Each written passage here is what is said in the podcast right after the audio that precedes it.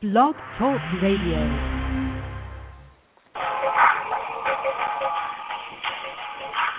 It's the Spiwe Show, an idea exchange empowering you to live well, live fully, and love deeply. And now, here's our host, Spiwe Pierce.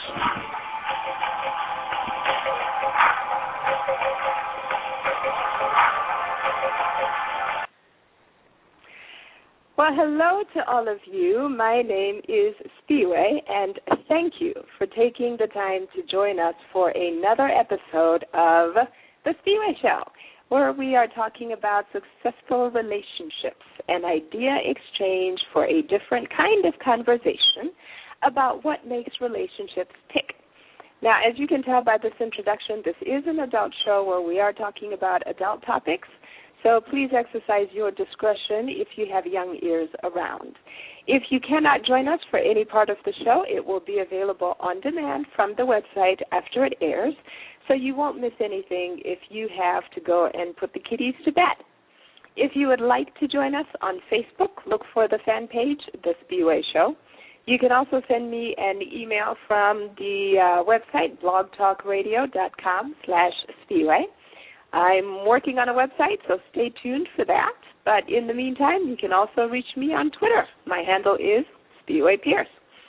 In the meantime, if you'd like to follow the show, you can just click on the icon on the blogtalkradio.com slash Spiwe site, and uh, you will receive future updates automatically. Now, we'd love to hear from you today, so share your thoughts about our topic. You can call into the show at 760 683 2616. Again, that's 760 683 2616. And we're going to set off our topic for today actually with a clip. And um, this uh, really is a, a good setup for our entire show. So take a listen.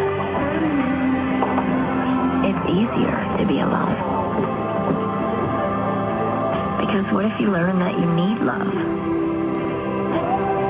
And then you don't have it? What if you like it? And lean on it? What if you shape your life around it? And then it falls apart? Can you even survive that kind of pain? Losing love is like organ damage. It's like dying.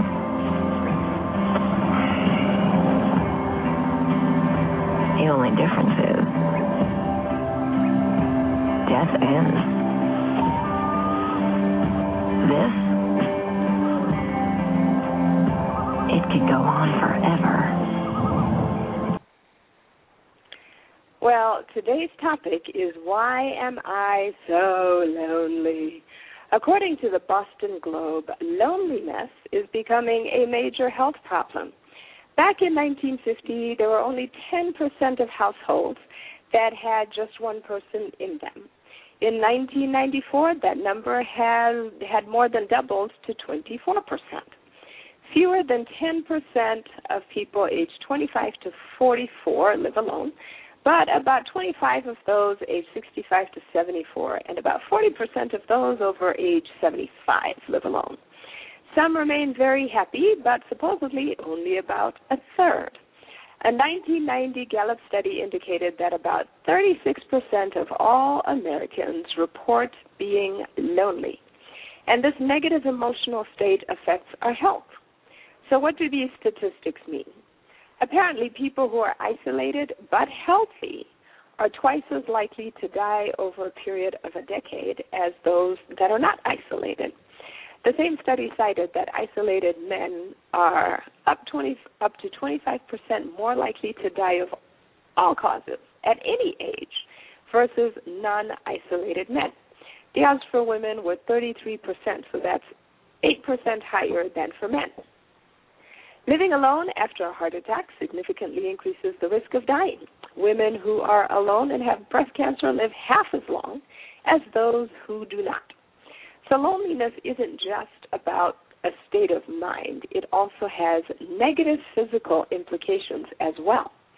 With me today is my good friend, Cephus Nziramasanga, who is joining us from Kansas City, Missouri. Cephus and I go way back. We uh, met and uh, first got to know each other back in high school in Zimbabwe, which is uh, where he's also from. Our show is live, so if you'd like to call in and ask Cephus or uh, a question, please call in at 760 683 2616. Cephus, welcome to the show. Thank you very much, viewer. Well, you and I go way, way back to Zimbabwe. You were born there, is that right? That is correct. And when did you come to the U.S.? I came to the U.S. in 1988. Okay. And what do you do for a living, Cephus? I am a pastor and a marriage and family counselor. Okay. And you've been in ministry for how long? I have been in ministry for the last 19 years. Well, it's a long time. That is a very long time. so tell us about your life experiences and what you do in the context of your of your counseling work. Well, um, I guess first I should say my my calling in life is first and foremost as a pastor. But uh, while I was studying in, in ministry and seminary, preparing to be a pastor, I also discovered my strength uh, as a counselor, and the fact that there was a need for more pastors to be trained as counselors. And while I was working and doing this, I'd already been working doing singles ministries since I graduated from college, um, and really singles and, and college age uh, students.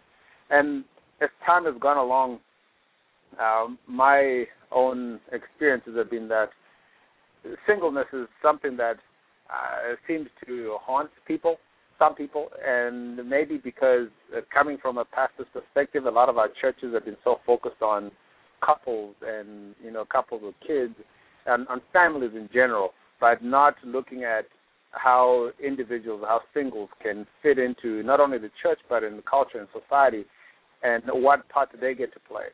And I did not get married until I was 32. So I had lived as a single person for most of this time, and I, I was single already, I guess, most of the time, and discovered that as singles, we we have so much more to contribute, uh, and for the most part, we end up not uh, contributing what we know and uh, using our gifts and our talents to help other people because we it seems like we were almost always segregated. Now, what would end up always inevitably is I would discover a lot of other single people would complain about being alone because at least looking at at my experience, I graduated from a college, a, a private Christian college, and I would say probably 65 to 70 percent of the students got married the year that summer right after graduation. So when you spend most of your summer or the first two years of, of college going to wedding after wedding after wedding after wedding, the pressure is, hey, there's something wrong with me that I'm not married. I need to be married. And you start to feel lonely. And it's not because you're lonely because there's really something wrong with you as much as you compare yourself with your friends, uh, you know, who have gotten married and you know, your fraternity brothers, you know, sorority sisters, whatever it may be. And so you have a tendency of starting to think that you have missed the boat somewhere. And especially the longer you go, uh, you know, you get into your mid 20s, your late 20s, you're getting into your early 30s, and we feel this pressure that there is something that is wrong with us. So we invest a lot of time, energy, and money trying to fill this void that we call loneliness. Uh, and in the process of doing so, we almost inevitably always find out that we're still lonely after all that. Now, I know I, I was, was going to say real quick. One of the things I, I, I discovered is, at least when I was going through my mid to late twenties, a lot of a lot of my friends who were single seemed to think the only way to find this to fill this void was to spend as much time at the clubs and you know join, you know, start going to a nightclub and spend you know, most of your weekends and stuff there, and uh, hopefully you'll connect to somebody, and that'll kind of fulfill this this lonely bug, and I hate to say it, but they were always wrong. Well, I I thought it was quite interesting that you said that singles had more to contribute than they did because they were sort of wrapped up in this idea that maybe they didn't. What kinds of things, or in what? Give us examples of of areas where you felt like there were singles who had something to contribute or more to contribute that they really didn't take ownership of. All right. Here's uh, one of the things, and I said first, I'm going to be speaking mostly from a pastor's perspective and working within the church. And uh, mm-hmm. one of the things that I've discovered is, in the church is this: whenever we've got uh, we, we have a need for volunteers or a need for people to step up and fill in specific roles, the married people have a primary responsibility firstly to their spouse and to their children. So it's harder for them to fit things into a schedule so they can, you know, show up and help. And the single people, on the other hand, more often than not, we've got plenty of free time on our hands. And, or it's easier for us to move things around in our schedule to be readily available, which allows us to, you know, serve other people, minister to other people. Uh, it it also allows us to be involved in other activities even beyond the, the walls of the church. Uh, I don't know if you're familiar with the program, uh, uh, the Boys and Girls Club um, and or, or or even the Big Brother and Big Sister program. I know Kansas City's got a, a really good program for that, and we could so be so effective in ministering to all these other young kids in our community who, you know, they're single parent homes. You know, whether they just have a, a mom only or dad only, but it is a great tool to be able to say, hey, I've got all this free time. Why not volunteer at one of these places. It's harder for somebody who's married and who's got a family to take care of to put themselves in a position where they can volunteer every Saturday afternoon to go pick up, you know, some nine-year-old kid and hang out with him and and be a mentor to this child. As singles, we can be probably the greatest mentors to a lot of these young people that are in our culture, in our society, the children who need, uh, you know, adult uh, guidance and especially when you look at uh, children growing up in the inner city who don't have uh, probably some of the better influences. Uh, I guess probably is probably the best way to put it. And all of a sudden, you realize that hey, you know, as a guy, I had to look at it from the perspective of instead of me looking at myself and poor me, I'm single, poor me, I don't have anybody. Well, what if I decided to take my time and volunteer in this program, and then every Saturday, I know I can go spend a couple of hours with this young kid and be a great influence to him. You know, we, we have to start looking at those things. We've got a program in Kansas City. Uh, it's called City Union Mission. It's an organization that takes care of uh, families, uh, you know, who are who have become homeless, and they've got a program for homeless men and the like. And we you just go there, volunteer to help with feeding people, volunteer and just helping with activities. Get yourself out there stop looking at inside at you and start looking at outside at how can I be of a greater influence to other people. The more you look at yourself, the the more lonely you're going to feel. So in your in your counseling, it sounds like you do work with both married couples and singles. Do you focus more on one than the other, or is it about even? It's it you know as a counselor, it's more an issue of where the need is uh, so I, I can't say I spend more time with with either or. Uh, there are times when I seem to have a lot more couples coming through, and you know now since I've I've kind of stepped out of the singles and college ministry, I most of the couples that I'm working with, I'm working mostly, excuse me, with couples right now than I am with singles. But when I was working as a singles pastor, I still had uh, a pretty broad group coming in, and mostly because I was the only pastor on staff who was trained as a counselor. So I had the couples coming through, and I also had singles coming through. And with the new church that I'm I'm heading up now, I just focus mostly on whoever comes in who has a need. Now, what I try to do is I try to capture single people as much as possible because having spent in, in 16, 17 years working with singles ministries, I know what they can do and I know what they have to offer.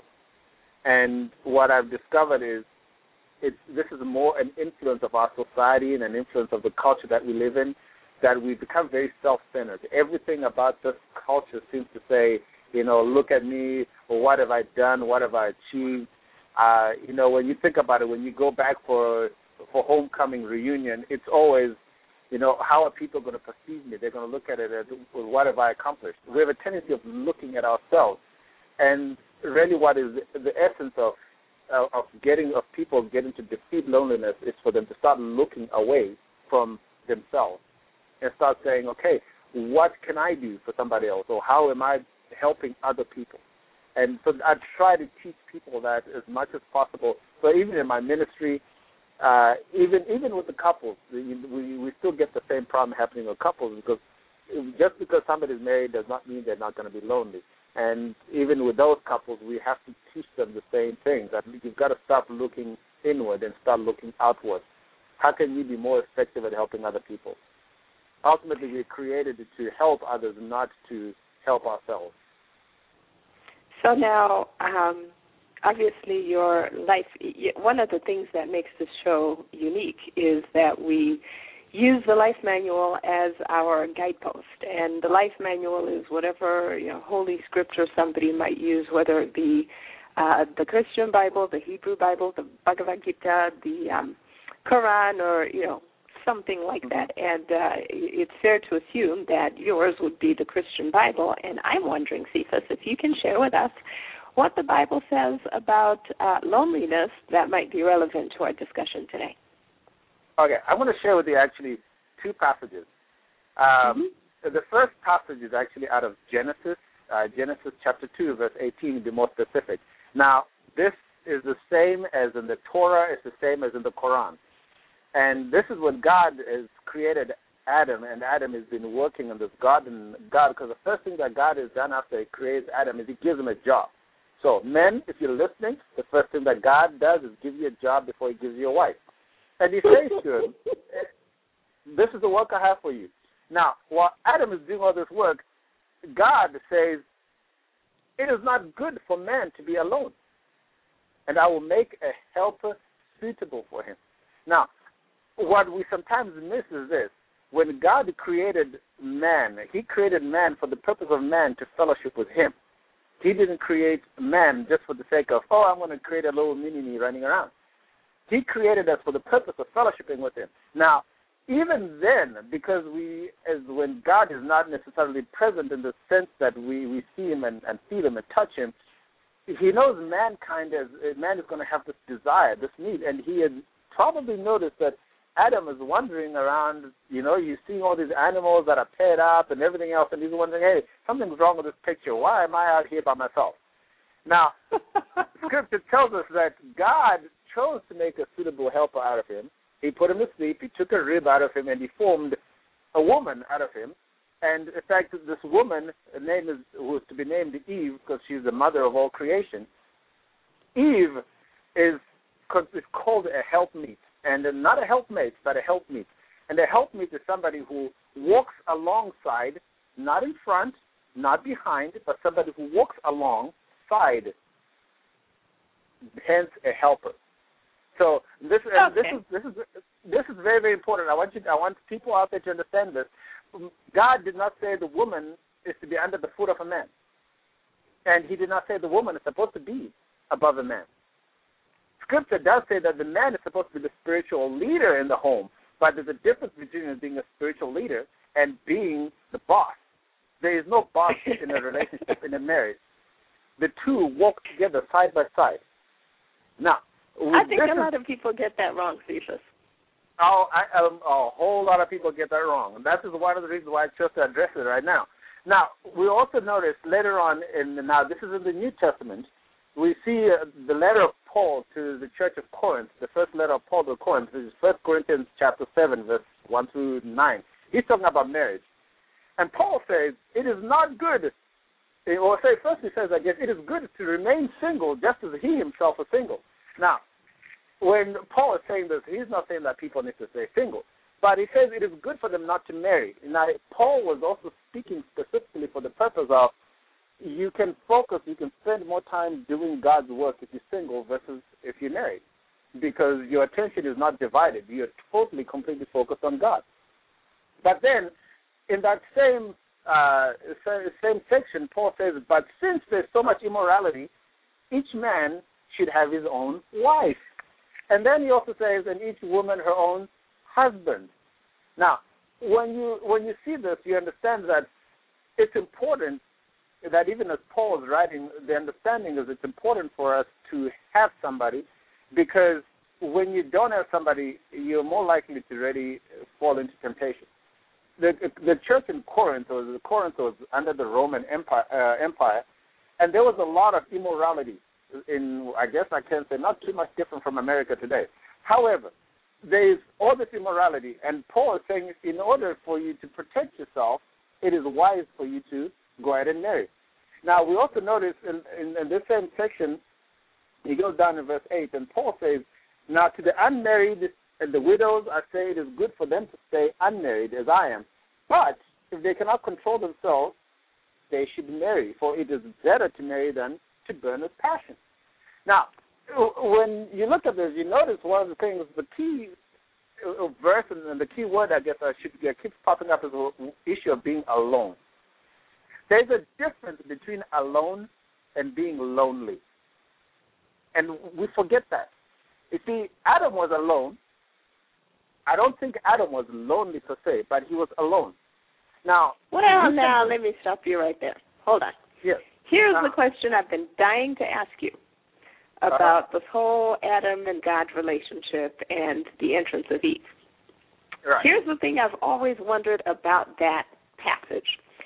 Uh-huh. Adam is the one man in the history of time uh-huh. who was closest to God next to the second Adam, right? Next to Jesus. So, how is it and why is it that if he was in communion and connected to God, presumably all the time, and uh-huh. in the most real and tangible way that anybody has ever been, why did he need a companion? Why wasn't it enough that he had that relationship with God? Ah, see, that's now. This is where I address your question because, just like I said, there's a difference between alone and being lonely. Mm-hmm. God, God was addressing the issue of Adam being alone. He wasn't addressing the issue of Adam being lonely because Adam had this fellowship with God that took care of the loneliness. Remember, we as people, as humans, we are created for the purpose of fellowshipping with God. So yeah. Adam, the scripture tells us that God would walk in the garden with with Adam. So see, yeah. it wasn't an issue of Adam being lonely. However, the issue of being alone has more to do with procreation. It had more to do with God intended for man to fill the earth. Adam couldn't do it by himself. So the woman is brought in, is created, but she's created in, and not just for the issue of being one to produce kids, but she is also his helper. The purpose, what was the first thing that God said to Adam when he created him? Take care of this garden. So he creates yeah. a woman, and she's his helper. She's supposed to work with him in taking care of this garden. They are to work together. She wasn't created to fill a lonely void.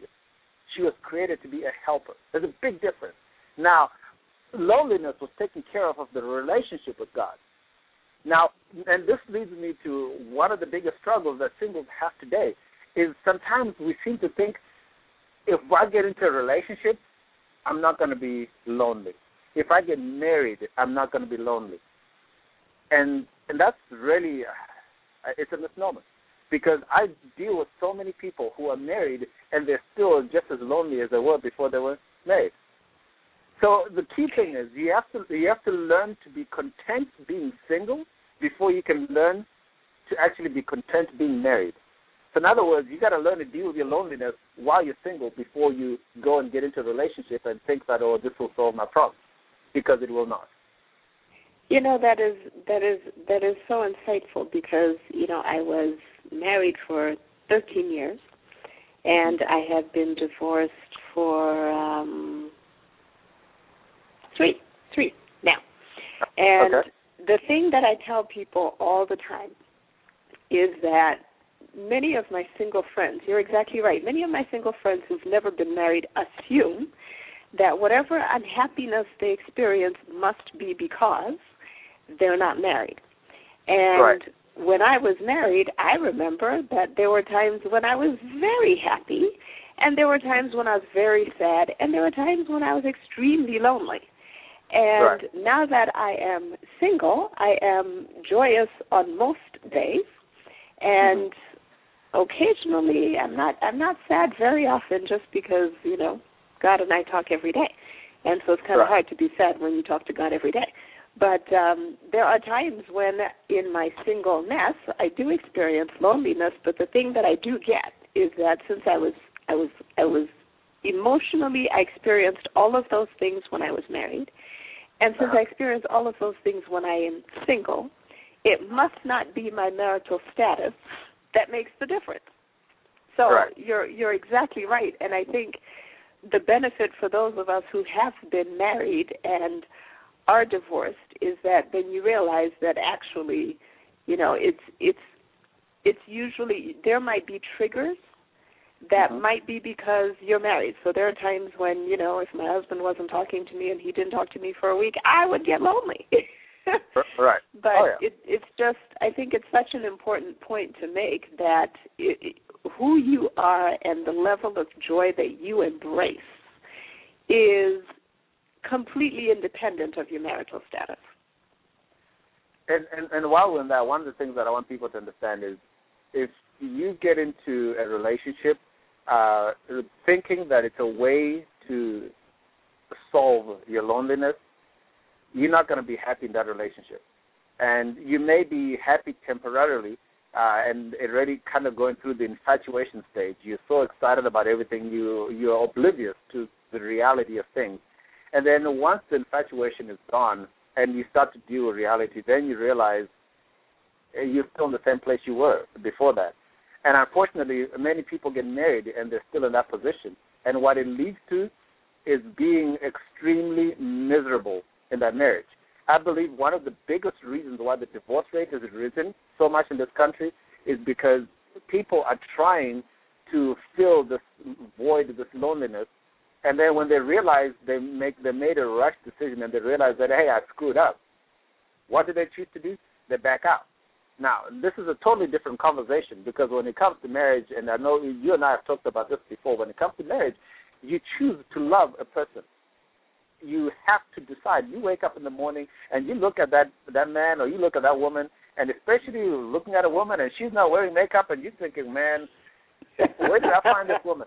You you have to make a conscious decision. I am going to love this woman, and love is an action. So love is not just it's not an emotion, it's not a feeling. Love itself is a verb, it's an action. You've got to act on love. So when you try to use this, what you think is love, to fill what you, the loneliness that you've had all this time. What you're actually doing is not using love, but what you're doing is using infatuation to fill it. And infatuation, like I said, is, is ready. It's the endorphins in your body, your system. You get so excited, and you use in your world. You're going la la la la la. Everything is so beautiful to you, but when all of a sudden things crash, and reality sinks in, and you realize you're just as lonely, even though you're in that relationship. Mm-hmm. Because another another person is not going to fulfill your loneliness. You feel you fulfill your loneliness firstly with God, and secondly through looking outward, t- looking at other people and helping other people, and not looking at poor me. Being self-centered is is the biggest thing that leads to loneliness. Well, with that, uh, that is just a perfect segue to the clip that we're going to play.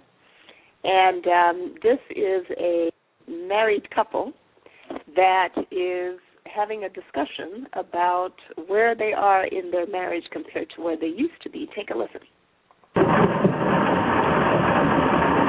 So total strangers think we are in trouble. Do you think we're in trouble?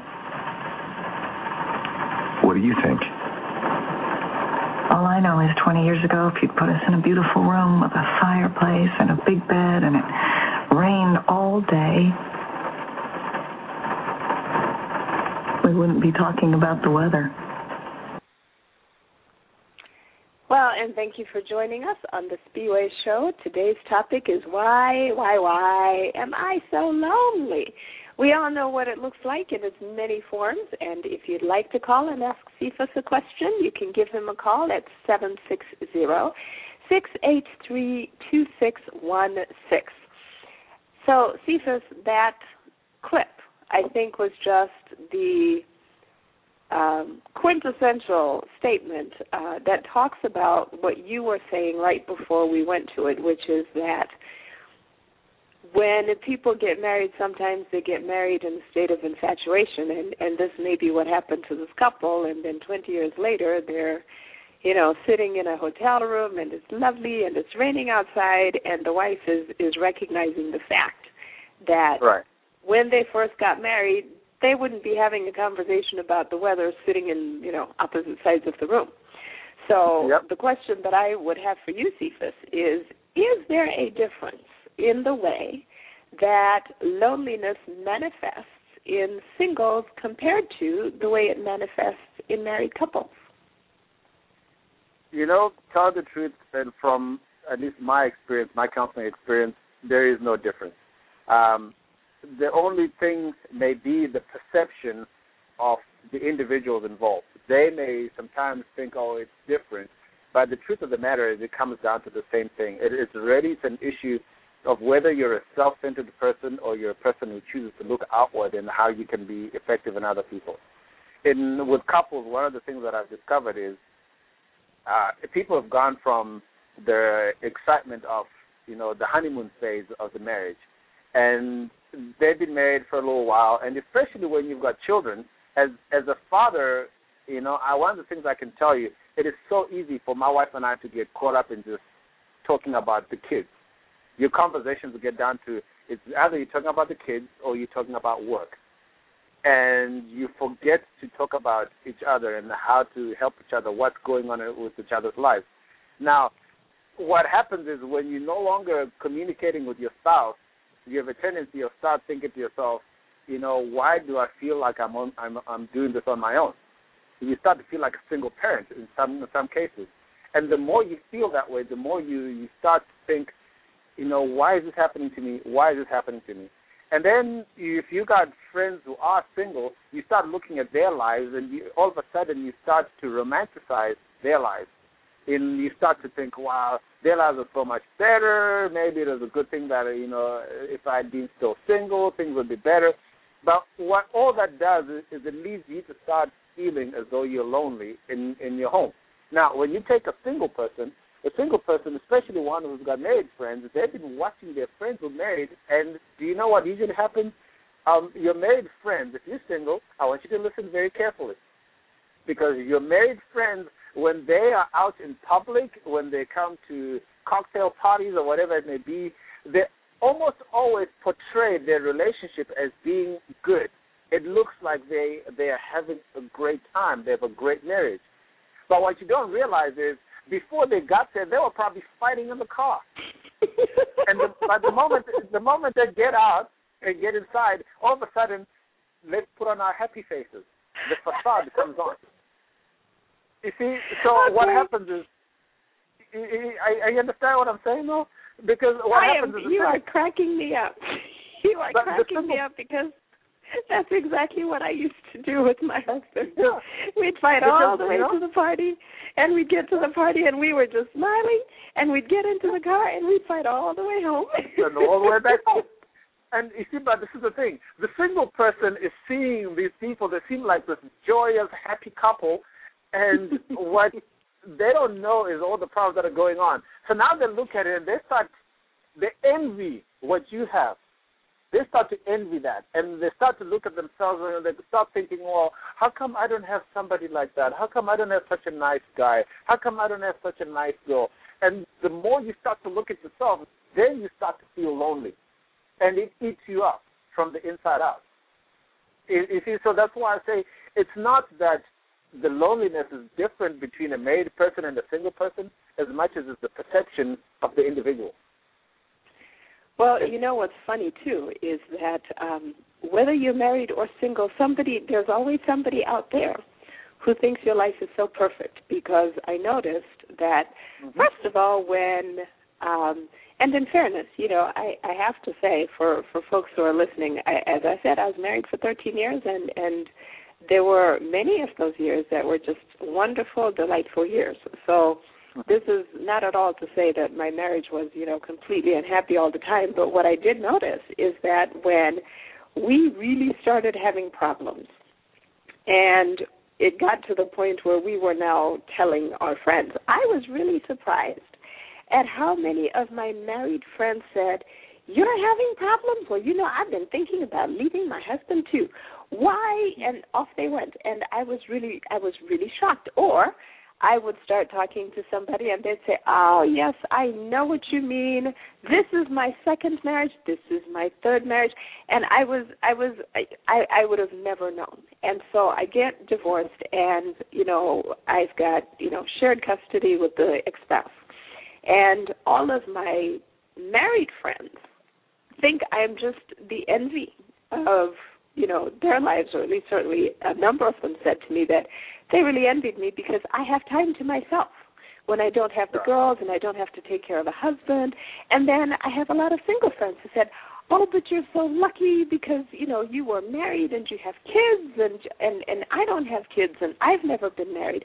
So at the end of the day, to your point, Cephus, no matter what your life circumstance is, there is sometimes that sense that gee, it's not as good as it could be as it could have been and the fact that I had people who were, you know, suggesting that I was so lucky when I was married, when I was divorced, when I am, you know, running around riding my motorcycle, it, you know, it just Right. it just underscores the fact that you have to be happy in whatever life stage you are. Exactly. You know, one of the things that you know I, I, I want people to understand. You know, there's this saying in the English language that says the grass looks greener on the other side of the fence. Well, my response to people is this: the reason the grass looks greener is because on a septic tank. Okay, it's on a septic tank. You don't know what's underneath the grass. It's poop. That's why the grass looks so green all the time. So don't look at what other people have and start thinking, well, why do I not have this? Because sometimes we have we've gotten caught up in in Hollywood. We've we romanticize based on the movies and the things that we see on TV, and we think, well, this is what relationships ought to be. This is what marriage ought to be. The reality of it is, what you see in movies and TVs is not what real marriages are about. And as you can see, most of the people in Hollywood have marriages that don't last very long either. So you've got to start looking at okay, I need to look at me. And if I am so self centered and I'm focused on myself all the time, I am never going to find happiness. I will never get rid of the loneliness. You know, some of the people that I've seen, some of the happiest people I've seen have been single people who did not care whether they were married or not. They, but they loved to serve other people. They will do, I mean, they'll literally give the shirt off their back to help somebody else. And those people always seem to be the happiest people that I've ever met. And when you sit down and you, you talk to them, they'll tell you, you know, yes, I, I do go through some downtimes. There are times when I feel lonely, but they will tell you this: whenever I start focusing on other people, the loneliness goes away. So Well, stop isn't looking that interesting? at yourself. Yeah. Stop. so I'm yourself. gonna. I'm sorry. So with that, I'm gonna I'm gonna play a clip that I think is actually pretty appropriate to what you just said, and this is I'll call it the voice of loneliness. This is what loneliness sounds like sometimes.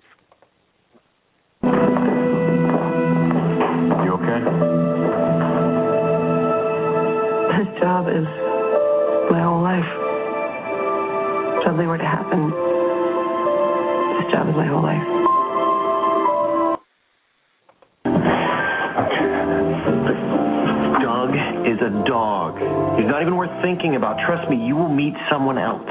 Yeah? When? Where? All the good ones are either married or gay. She's sweet. I was talking about Bob. Yeah, okay.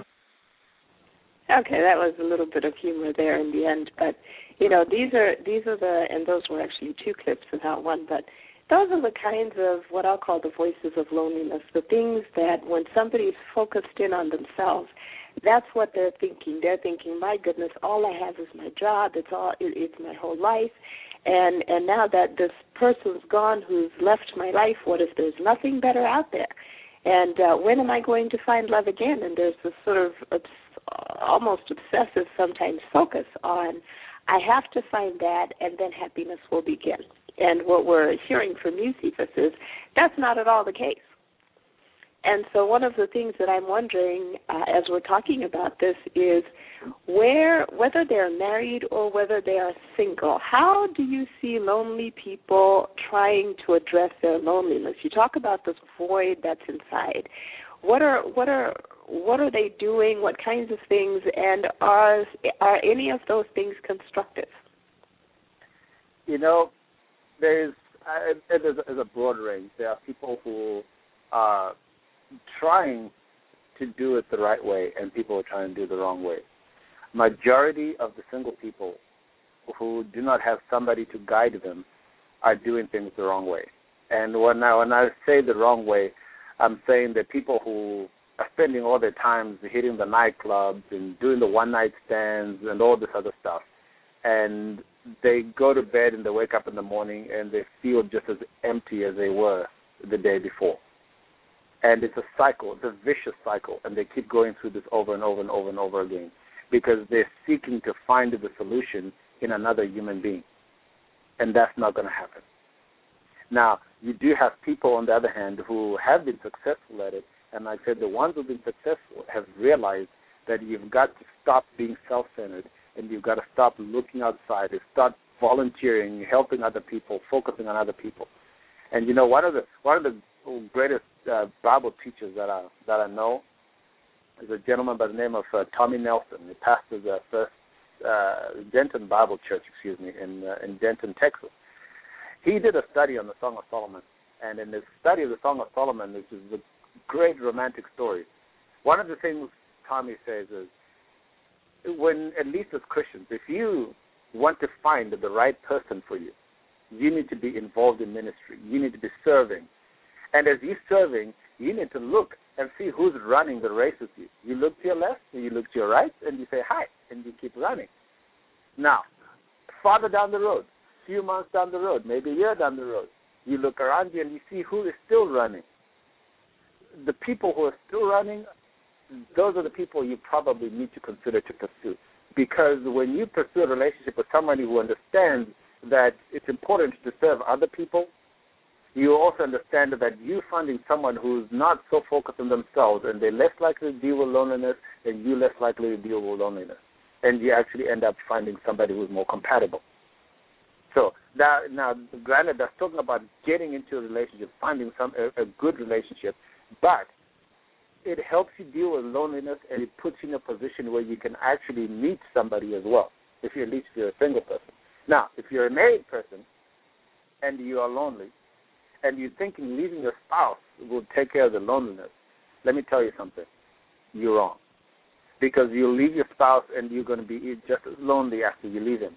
And you most likely get into the vicious cycle of either it's not necessarily one night stand, it's one relationship after another that is not fulfilling. Even within the marriage, when you look at it and you say, you know what, I am going to give my all to my spouse, and I'm going to give my all to my family, and I'm not going to stop and focus on, well, they're not doing this for me, they're not doing this for me. You will discover so much joy, and you will also discover this, this sense of loneliness is no longer an issue for you. It goes away. And in fact, in the passage that I'd uh, been quoting you earlier on in First Corinthians, uh, Paul specifically says to those, you know, to both the husband and the wife, and he says the duty uh, of the husband is to fulfill his marital duty to his wife, and likewise the wife to her husband, because the wife's body does not belong to her alone, but also to her husband. And in the same way, the husband's body does not belong to him alone, but also to his wife. Now, when you look at it from that perspective, it's not just talking about uh, sexual aspects of the relationship. It's talking about emotional. It's talking about mentally. is talking about okay, when you are a part of this, you are completely given to the other person, and when you stop thinking why me stop whining and start looking at you know what my needs um and, and start thinking oh my needs are being met or are they being met start looking at I'm going to serve whether they are going to meet my needs or not what you will discover is the more you serve the other person the more the other person is going to serve you and as that strengthens you also notice the sense of loneliness also goes away you stop thinking so much about being lonely and you start to realize the joy comes in serving others and not serving you? Well, um, let's talk about a slightly different component of this. I am wondering what about social media, chat rooms, networking sites? We have seen this sheer proliferation of tools, uh, electronic tools that are supposed to connect us and and provide more flexibility in how we connect with our friends, how we connect with, how we find um, uh, lovers, and and and keep and stay in touch. Have they helped ease our loneliness, or have they just added to it? I think really it's, it's more like they've added to. One of the things I find ironic is that we live in a communicate in a in a society that supposedly has the best communication or ability to communicate ever in the history of mankind. But you find more lonely people today than you find lonely people 20 years ago. That I find amazing. And, you know, almost everybody out there seems to have a, a, a Facebook account. Um, you get on Facebook, it's nice, you reconnect with all the people that you know from back in the day, and oh, yeah, yippee, yippee, great, fun. But it doesn't take away your loneliness because I don't know about you if you ever noticed on Facebook, um, majority of the people who put their stuff out there, they're people who are talking about themselves. Your the status update is about you. It's not about other people. It's not, always, but more often than not. Now, I, I want you to think about this from the perspective of, because what's happening is we have an ability to communicate with people, but it doesn't take away this this innate desire to have somebody. It doesn't take away this innate desire to fulfill, uh, you know, this uh, this loneliness that we have within us, or at least some of us have within us. Now, I don't think the the tools themselves, the the social media tools themselves, I don't think they're bad. If you ask me, I I utilize them, some of them, uh, but for the most part, I've realized that whoever you are outside of this uh, Twitter world or Facebook world is the same person you really are out here. Sometimes you, some people become a little bit more open, uh, depending on your personality. Um, some people are very outgoing, outspoken type people. They're the same everywhere you go. I've also seen people who are really, really who are introverted and they're very, you know, laid back. They don't, they're shy. They don't talk to people much and yet when they get on things like Facebook, all of a sudden they seem to flourish. Now that may be because they're hiding behind a, a you know a, a computer monitor, and not necessarily because you know there's, there's an issue of being lonely or not. And what happens is you just communicate with more people, but it doesn't necessarily meet the needs. Now I see people who who go online to chat with somebody just because they're looking for somebody to chat with, and once again, it's it's it's trying to fill a void with people and not with looking outward and saying, okay, how can I serve other people? And and in, in that same line, that's how people in relationships get into trouble because they're married and they go and they're hanging out in the social media sites, they end up connecting with somebody from high school or whatever, and they end up cheating on their spouse because they're trying to fulfill something that's you know that's not going to be solved. Because what happens, they'll have that uh, quote unquote relationship, and it's still going to be empty after that, and they've just destroyed their marriage. So the loneliness is not going to be dealt with by social media. Loneliness can only be dealt with by the individual who sees themselves as being lonely. They have to make a choice. They have to choose to care for other people. They have to choose to serve other people And when once Okay. you start looking away, all of a sudden things clear up. Well, that is really good advice, and I'm wondering whether for singles or whether for people who are married, um, you've shared with us the importance of volunteering. You've shared with us the importance of caring from other, for other people, whether it is somebody in your household or whether it is somebody that you reach out to outside of your household, and that these are actually, it sounds like, the most effective cures for loneliness. Are there any other suggestions that you would make for what people should do or or or stop doing? Well, firstly, for singles, my advice for you is you need to put yourself in a position where you do meet other people. Now, don't get me wrong. I don't want you to think I'm contradicting myself because I'm not saying meet other people for the sake of getting rid of loneliness. But I, I meet a lot of single people who say, "Well, I can't meet somebody. I haven't, I'm having a hard time meeting somebody." This is more a relationship aspect. You've got to put yourself out there to where you do meet people. Now, even then, being out there meeting people also allows you to meet people that you can serve, that you're more likely to be able to serve. Because once you start to look outside of that, outside of your own personal little box, you know, look at your circle of friends. The best example of that. Look at your circle of friends. You know, you've got the people. I guess third is a circle of influence. The people that you see and deal with all the time. You first look at that group and you say, okay, who in this group can I serve? If it seems like everybody in that group is perfectly fine, they don't need you to serve them, then that's great. Then look to add somebody else to your circle of influence. How can I help somebody else? So you, you put yourself in a position where you can meet people. If it means going to church and volunteering in a ministry, in a children's ministry, then great, go do it. If it means finding you know a, a big brother, big sister program in, in your community, go join. Tell them, hey, I've got a couple weekends a month that I can contribute. You've got to start doing that. Those are the active things you have to be doing in order to address some of these things. If you do not take an active role, then don't expect anything to change. In other words, it's about action. Okay. Um, you know, and sometimes I think opportunities to serve come even when you're not looking for them. Because I remember there was this one day I was, and this isn't really loneliness related as much as it is just being open to serve somebody else. But there was this one day I was supposed to meet my girlfriends downtown at a restaurant. And so I'm walking around, and this restaurant is supposed to be at the corner of something like Hennepin and 8th. And I get to the corner of Hennepin and 8th, and the restaurant is nowhere to be found. And so I thought, well, I'm going to ask the only. I called my girlfriends, and they were already there, and it was probably noisy. Nobody picked up the phone. And so I called. I asked the only person I knew who would know, and I said, "Okay, God, you know where this restaurant is. You're looking at it right now. Tell me where this restaurant is, because I need to get there."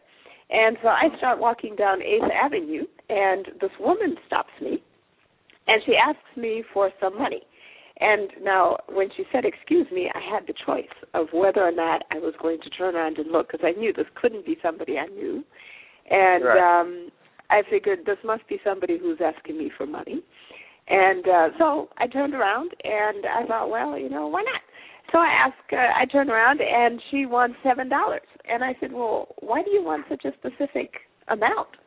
And she said it was because she needed to stay at the shelter until the end of the week and her family was sending her money and it turned out that she had been abused by her husband. Now, this woman, when I first saw her, she was just the ugliest woman. I mean, her face was misshapen, her skin wasn't the same color, she had some missing teeth and parts of teeth. I mean, she looked awful. And um when she told the story of why she needed this money, I realized that the reason she looked like that was because this was the damage her husband had inflicted on her. On earth, yeah. And yeah, because he'd been, you know, he'd been evidently he'd been pummeling her, and she was, you know, now trying to go home to California, and she had to wait for the money to come. So I said to her, because I figure, you know, nobody is a victim, and you don't treat people as if they're, you know, invalids or victims. And I said, you know what? I'll tell you what. I will give you uh seven dollars if you can tell me where this restaurant is And Uh-huh. she says, "Oh, girl, yes, I know where it is." And she points me in the right direction. And as it turned out, of course, I was headed down Eighth, and I needed to be going down Hennepin Avenue. So I gave her money for the rest of the stays for the rest of the week, and we hugged. And her name was Annie, and we just had just it was it was a delightful connection because it was like, you know, in her I saw my sister, and Uh-huh. you know, for me it was it was the lesson that I never forgot that sometimes when you are looking for something, God brings the answer packaged in a way that you don't expect. And it was in Right. helping. Had I not helped her, I'd have kept walking down Eighth thinking I'm busy trying to find this restaurant, and it would have taken me a lot longer to find that restaurant. So that's what I'm reminded of when when I hear you talk about the importance of helping other people because that might be just where that partner that you're seeking might be hiding and you're so busy running around out here not realizing that it's in helping other people that you might find the answer. Right. Because when you think about it, if you are out running around and you're just thinking about you, you, you, you, you, you will miss out on opportunities to serve others. And in the, in, in the process of doing so, you're most likely to miss out on the greatest blessing as well. So eh, it's one of those things where you have to say, I've got to stop just looking at me. I have to start looking out for other people because that is the smartest thing you can do for yourself. Yeah, I completely agree. Cephus, by the way, what does your name mean? My name, Cephus, means rock. It is a biblical name.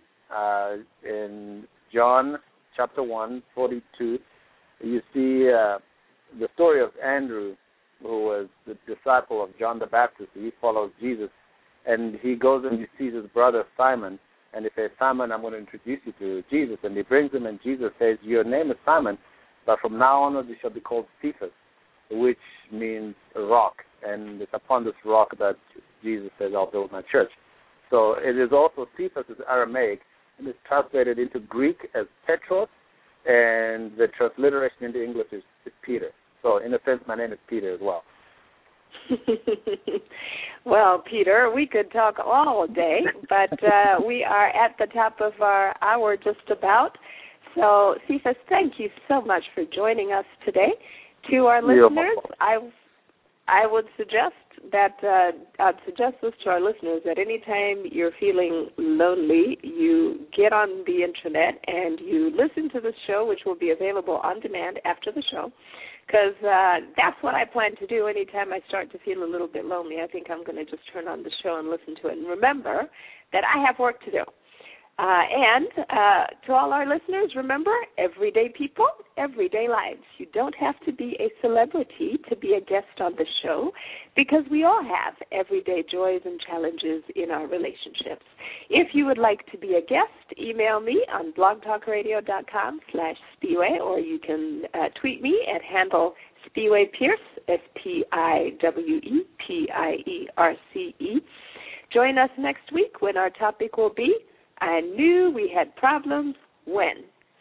One of the lessons good managers and leaders learn in business is that people don't change that much, unless, of course, they really want to and they're really motivated. So, in personal relationships, this is also often true. If you have been in a relationship for a while and are feeling annoyed by your partner's flaws, think back to the beginning of that relationship. Can you honestly claim that this person has changed? Or has he or she been the same all along? Did you ignore the flaws? Did you refuse to see them? Did you excuse them? And most importantly, where do you go from here? So join us next week for an interesting discussion about red flags and what to do with them, what to do about them. So until next uh, next week, this is Spiwe saying, "Go in peace." Thank you for joining us on the Spiwe Show. Until next time, live well, live fully, and love deeply.